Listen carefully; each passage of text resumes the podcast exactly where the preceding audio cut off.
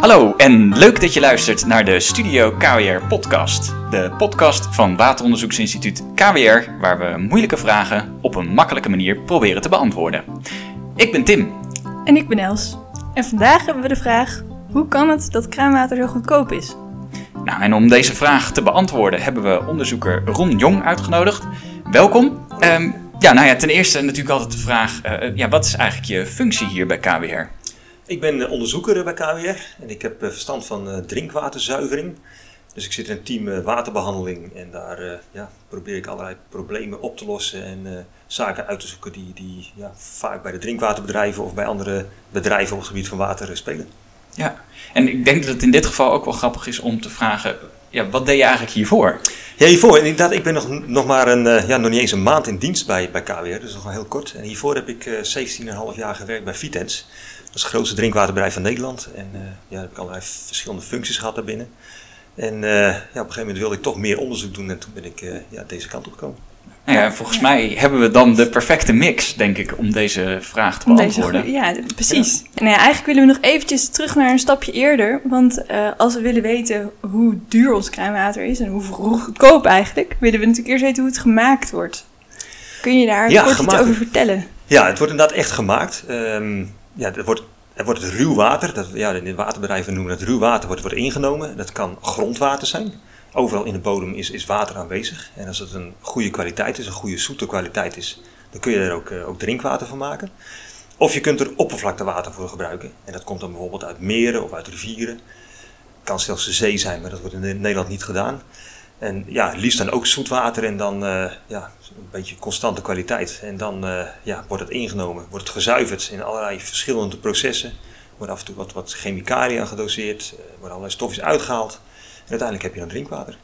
Ja, en dus die zuivering kan verschillen tussen een hele moeilijke zuivering, bij oppervlaktewaterzuivering, mm-hmm. tot af en toe zelfs geen zuivering. Het komt in Nederland ook nog voor dat gewoon water opgepompt wordt en gelijk het drinkwaternet ingaat. Dus als de kwaliteit goed genoeg is, kan dat ook. Ja, maar dat wordt dan wel ook getest, neem ik aan, of die kwaliteit wordt helemaal getest. Heel vaak worden monsters genomen en wordt op allerlei stofjes en bacteriën onderzocht dat die er echt niet in zitten. Nee, precies. Ja, en die chemicaliën waar je het over had, ik weet dat in sommige landen chloor wordt toegevoegd aan het water. Maar in Nederland doen we dat volgens mij niet. Nee, in Nederland wordt geen chloor gedoseerd. Sinds de 80 jaren van de vorige eeuw al niet meer. Dus heel lang niet meer. Want chloor heeft, het mooie van chloor is dat het bacteriën doodt. Maar het heeft ook duidelijk nadelen. Het kan ook bepaalde stoffen in het water vormen. En die weer kankerverwekkend zijn. Dat zijn op zich wel lage gehaltes. Maar als je je hele leven lang dat drinkt, dan kan je uiteindelijk, is de kans op kanker is groter. Okay. Ja, alleen in heel veel landen wordt toch het voordeel van het chloor dan bovenop gezet. Dus dat ze dat toch uiteindelijk wel doseren. Maar in Nederland zijn de zuiveringsmiddelen zodanig goed van het water dat we geen chloor meer hoeven te doseren. Nee, oké. En dat water dat wordt dus eigenlijk gemaakt, zoals je ook al zei, door de drinkwaterbedrijven. Wat is de relatie tussen KWR, het onderzoeksinstituut, en die drinkwaterbedrijven? Want KWR maakt geen drinkwater. Nee, dat klopt. KWR maakt geen drinkwater. Ja, de drinkwaterbedrijven die hebben zelf veel kennis van water. Dus er zijn ook technologen werken bij de drinkwaterbedrijven. Dus van hun eigen productiemiddelen, van hun eigen processen weten ze heel veel af. Dus die kennis is aanwezig. Maar wat wel gebeurt is dat er bijvoorbeeld een probleem voordoet. Wat bijvoorbeeld meerdere drinkwaterbedrijven tegenaan lopen. Bijvoorbeeld een nieuwe stof in het milieu. Een tijdje geleden had je Gen X is in het nieuws geweest. Dat komt op een gegeven moment oppoppen. Het wordt gevonden, wordt geanalyseerd. Ja, er zijn opeens meerdere drinkwaterbedrijven die zoiets hebben van shit, dat zit misschien in mijn bron. Wat moet ik hiermee? Nou, die drinkwaterbedrijven die gaan ze dan verenigen. En die zeggen, we hebben samen een probleem. En die gaan dan naar KWR. En dan gaat KWR dat onderzoeken. En die hebben dan, dat heet een bedrijfstakonderzoek. Dus voor de bedrijfstak gaan ze dan verschillende zaken oplossen die voor meerdere bedrijven gelden. Ja. En dat kan in de zuivering zijn, maar ook de distributie, dat kan de winning zijn, dat kan allerlei zaken zijn. Ja. Ja, en waar het dus eigenlijk om gaat vandaag is waarom ons drinkwater zo goedkoop is. Kan je een indicatie geven van wat drinkwater ongeveer kost in Nederland? Ja, de kostprijs varieert een beetje in Nederland. Het gaat vanaf ongeveer de €1 per kubieke meter. Dus we hebben het over 1000 liter water, drinkwater wat thuis bezorgd wordt voor €1. Tot ongeveer €1,30. En het grondwater is dan wat makkelijker te zuiveren en dat is dan wat goedkoper. En het oppervlaktewater wat moeilijker en dat is dan wat duurder. Dus het is, ja, er zit wel wat prijsvariatie in, ook niet heel veel. Maar het gaat om 1000 liter, dus het is wel gelijk heel veel water wat je binnenkrijgt. Ja, voor best wel weinig geld. En wat ik me dan afvroeg is, als ik woon dan in de buurt van Utrecht, dus dan heb ik ook water van Vitens. Ja. En ik kan niet zeggen, maar ik wil liever van een ander waterbedrijf mijn water. Nee, dat klopt. Dus het is gewoon per regio ingedeeld. En die prijzen die verschillen dus een beetje, maar eigenlijk best wel weinig. €1, €1,30. En ja, er is dus wel een soort monopolie, en tegelijkertijd is die prijs best wel laag. Hoe zit dat? Worden daar afspraken over gemaakt onderling? Of hoe kijken die waterbedrijven daarnaar? Nou, er is dus echt een monopolie. Dus je kunt echt als klant gewoon geen ander drinkwater krijgen. Dus inderdaad, je zit er echt aan vast. Wat doen die drinkwaterbedrijven? Eigenlijk de prijs van het water is gewoon echt de kostprijs. Dus wat het kost om het te maken, om het te winnen, te zuiveren, te transporteren naar de mensen toe. Ook voor alle de administratieve medewerkers eromheen. Want je krijgt ook je rekening, die moet ook gemaakt worden. Dus er komt heel veel bij kijken. Er worden monsters genomen, dat kost geld. Al dat geld bij elkaar, dat is wat het drinkwater kost. Wordt gedeeld door het aantal kubieke meters water wat naar de klanten gaat. En uiteindelijk komt daar een bepaalde prijs uit. Er mag iets winst op zitten, niet veel. Want ook de drinkwaterbedrijven moeten wel iets reserves op kunnen bouwen voor de toekomst. Dus ze mogen wel iets winst hebben. Maar dat is eigenlijk minimaal. En er zijn afspraken gemaakt met de regering hoeveel winst dat kan zijn. Dus dat mag niet veel zijn. En dan kan het ene drinkwaterbedrijf zou bijvoorbeeld veel duurder of efficiënter kunnen werken als de andere. Maar de drinkwaterbedrijven worden onderling ook vergeleken met elkaar in een benchmark. Die wordt georganiseerd door de VEWIN, de Vereniging van Waterleiding-Exploitanten in Nederland. Dus er zijn alle drinkwaterbedrijven erbij aangesloten. Okay. En die vergelijkt al die drinkwaterbedrijven ook onderling. Dus die kijkt ook van wat kost een zuivering en hoeveel mensen werken er nou. Is dat niet bij het ene drinkwaterbedrijf veel meer dan bij het andere? En dat was in het verleden zat er een groot verschil in. Maar dan zie je nu dat het al meer naar elkaar toe trekt. En nu zie je ook al meer dat die drinkwaterprijs ook vaak wat lager wordt van een aantal bedrijven. Maar nu wordt bijvoorbeeld het milieu bijvoorbeeld weer iets minder goed. Dus daardoor kan het weer een beetje omhoog gaan, die prijs. Dus die prijs die kan wel iets variëren. Maar de laatste jaren is hij eigenlijk nauwelijks gestegen. Dus, en dat is met name door een toename van efficiëntie. Dus er werd wel iets minder efficiënt gewerkt. Maar nu is het steeds efficiënter aan het worden. Ja, dus die drinkwaterbedrijven, die concurreren natuurlijk ook niet echt met elkaar. Nee, maar ze leren misschien dan juist ook van elkaar. Als ik jou hoor, van het prijsverschil was groter. Maar dan kijken ze misschien ook, doe jij dat dan zo efficiënt dan... Kan ik daar ook eens naar kijken? Er is een hele open communicatiestructuur tussen die bedrijven. Dus de technologen die praten met elkaar en die kijken van... als het bij de ene efficiënter gebeurt bij de andere, dan werken ze mee. Maar ook bijvoorbeeld het repareren van leidingen, daar kijken ze bij elkaar mee. Dus, en ook als er onderzoeken zijn van drinkwaterbedrijven zelf... Kijk, het kan bij KWR gebeuren, maar ze doen het ook wel zelf. Vaak de resultaten ervan die zijn gewoon voor elkaar te gebruiken. En ze gaan ook bij elkaar kijken. En dat helpt ook mee om die prijs ook laag te houden. Ja, precies. En om ook heel efficiënt te werken. En ook het aantal, wat ook scheelt, is dat het aantal bedrijven is afgenomen. Dus de schaalgrootte is groter geworden. En dat heeft ook een efficiëntieverbetering gegeven. Dus daardoor is ook die prijs weer een stukje gedaald. Oké. Ja, dus wat ik je hoor zeggen is eigenlijk dat door de hoge efficiëntie bij de drinkwaterbedrijven is die prijs zo laag.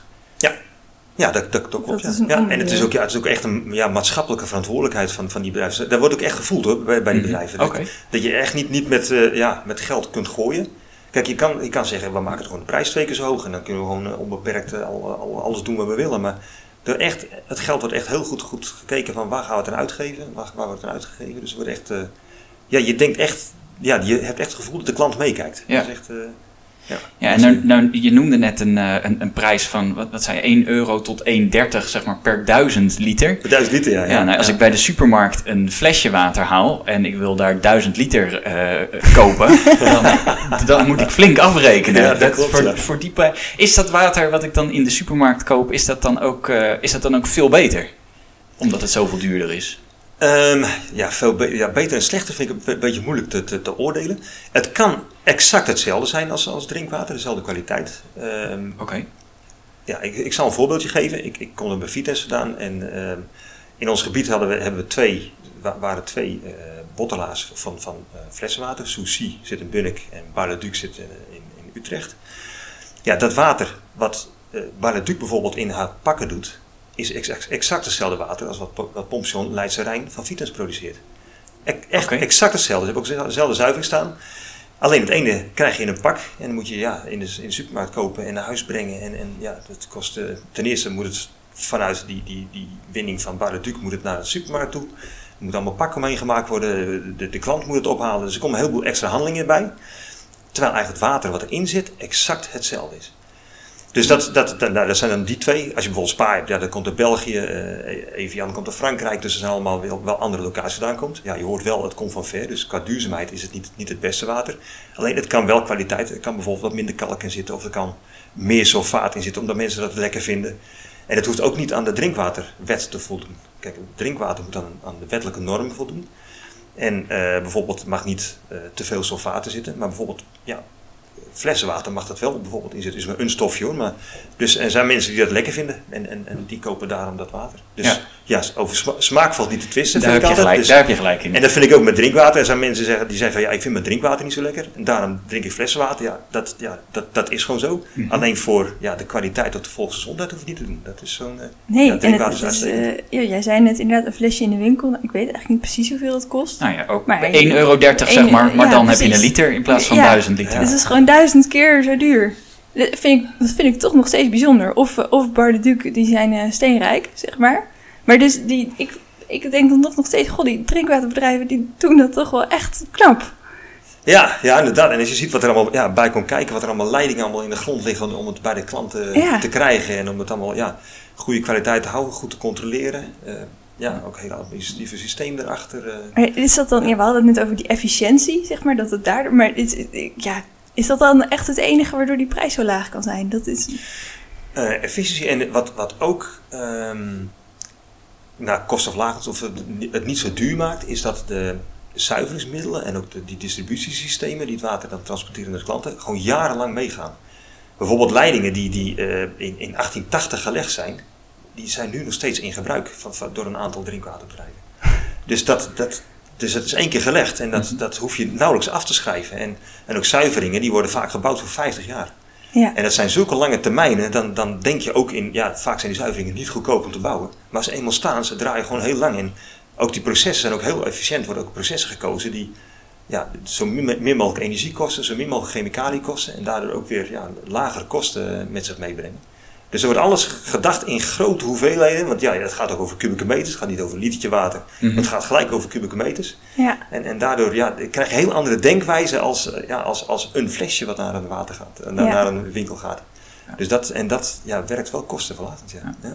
En zijn we, ik weet niet of je daar wat over kan zeggen. Maar zijn we daar in Nederland nou uniek in? Of is in andere landen de drinkwaterprijs vergelijkbaar met in Nederland? Nederland is zeker niet de goedkoopste ter wereld. Omdat...